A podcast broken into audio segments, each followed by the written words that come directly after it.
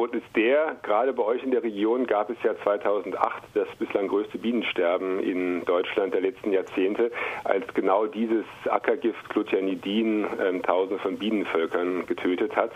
Ähm, damals haben die Behörden im Prinzip richtig reagiert, ähm, indem sie die Zulassung im Maisanbau verboten haben. Das hatten wir natürlich schon vorher gefordert als schon bei der Zulassung. Die hatten wir abgelehnt, aber immerhin ist es dann später diese, dieses Verbot erfolgt.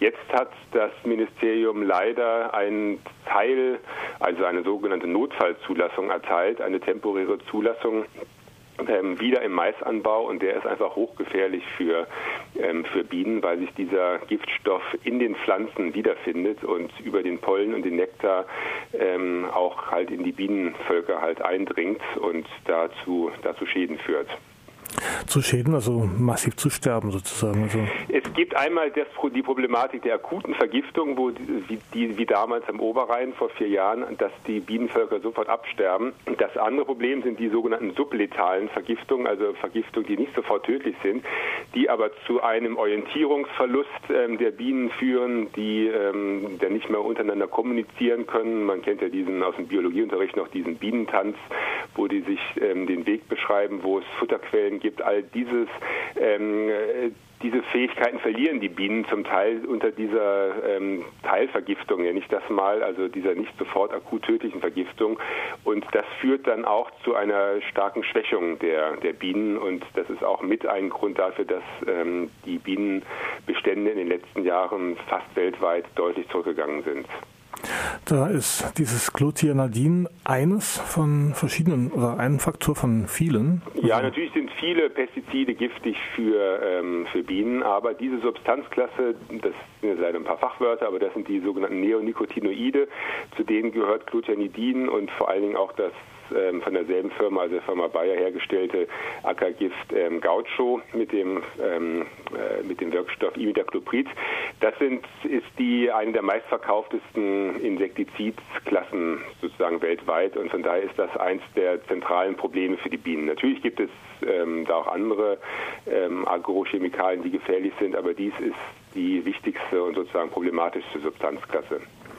Eigentlich sollte man ja nicht nur den Verbrauch oder den Gebrauch von solchen Substanzen verbieten, sondern auch gleich die Herstellung. Das ist aber noch nicht im Gespräch, oder? Ähm, Leider nicht. Da, ähm, das wäre natürlich der richtige Weg. Es ist natürlich inkonsequent zu sagen, wir verbieten das hier in Deutschland und der Verkauf und Export in über 100 Länder geht weiter. Das ist nämlich genau der Fall.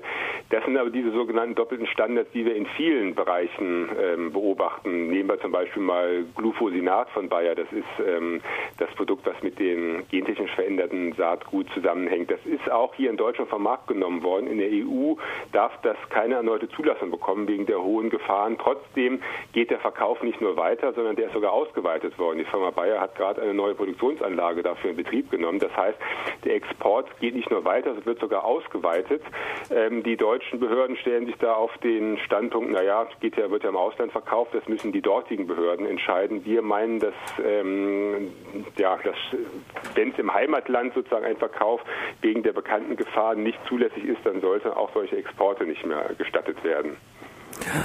Hintergrund ist ja eine ziemlich ja, miese Form von Landwirtschaft. Also ich sage jetzt einfach mal mies, man könnte es auch anders sagen, aber ähm, da wird auf ähm, Technik gesetzt, auf Gift, auf Dünger und die Landwirtschaft wird eigentlich behandelt, als wäre das jetzt irgendwie so ein totes Stück Erde und man macht das irgendwie mit Maschinen und Chemikalien sich zunutze.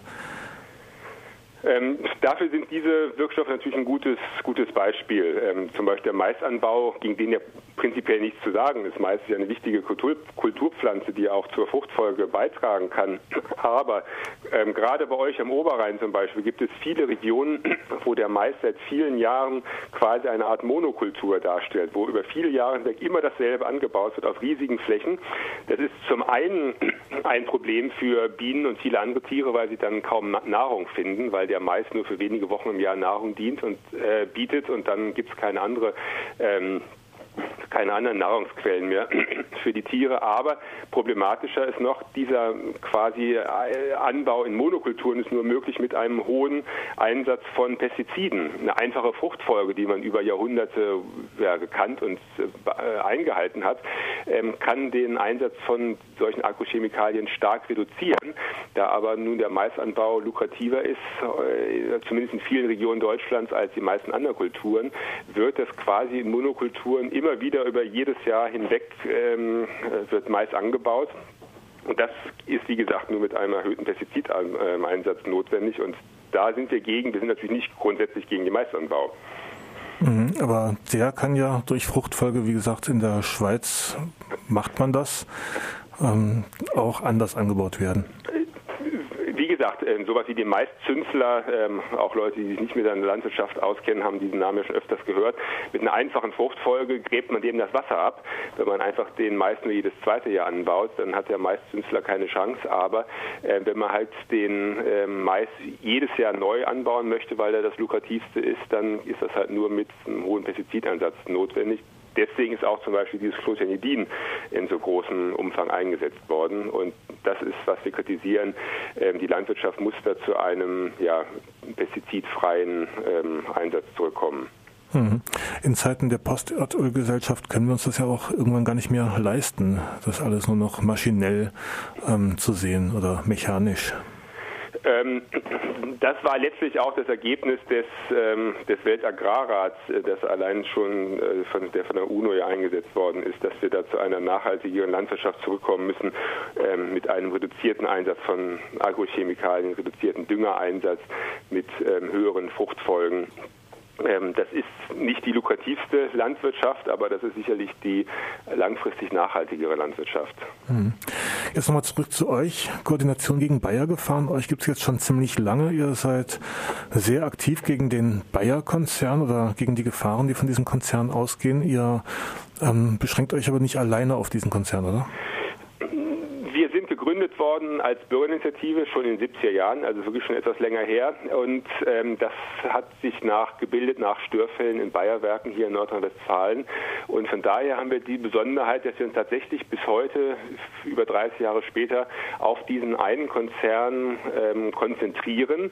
Aber wir meinen das natürlich exemplarisch. Wir sagen nicht, Bayer ist jetzt besonders schlimm oder böse oder wie, sondern wir sagen einfach, das ist ein großer Konzern, der sitzt bei uns vor der Tür und wir gucken uns über einen langen Zeitraum Plattform alle Produkte, alle, ähm, alle Werke ähm, dieses Unternehmens an, gucken uns auch an, wie dieses Unternehmen Einfluss auf Politik und Gesellschaft und Wissenschaft nimmt und wollen das halt kritisch unter die Lupe nehmen.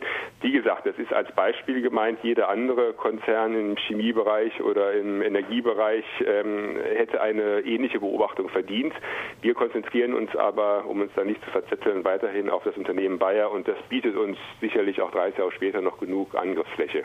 Hm. Und eventuell, wenn ihr dort was bewegen könnt, strahlt das eventuell ja auch aus auf die anderen. Das ist unsere Hoffnung, dass wir damit auch ein Beispiel für andere Konzerne natürlich geben.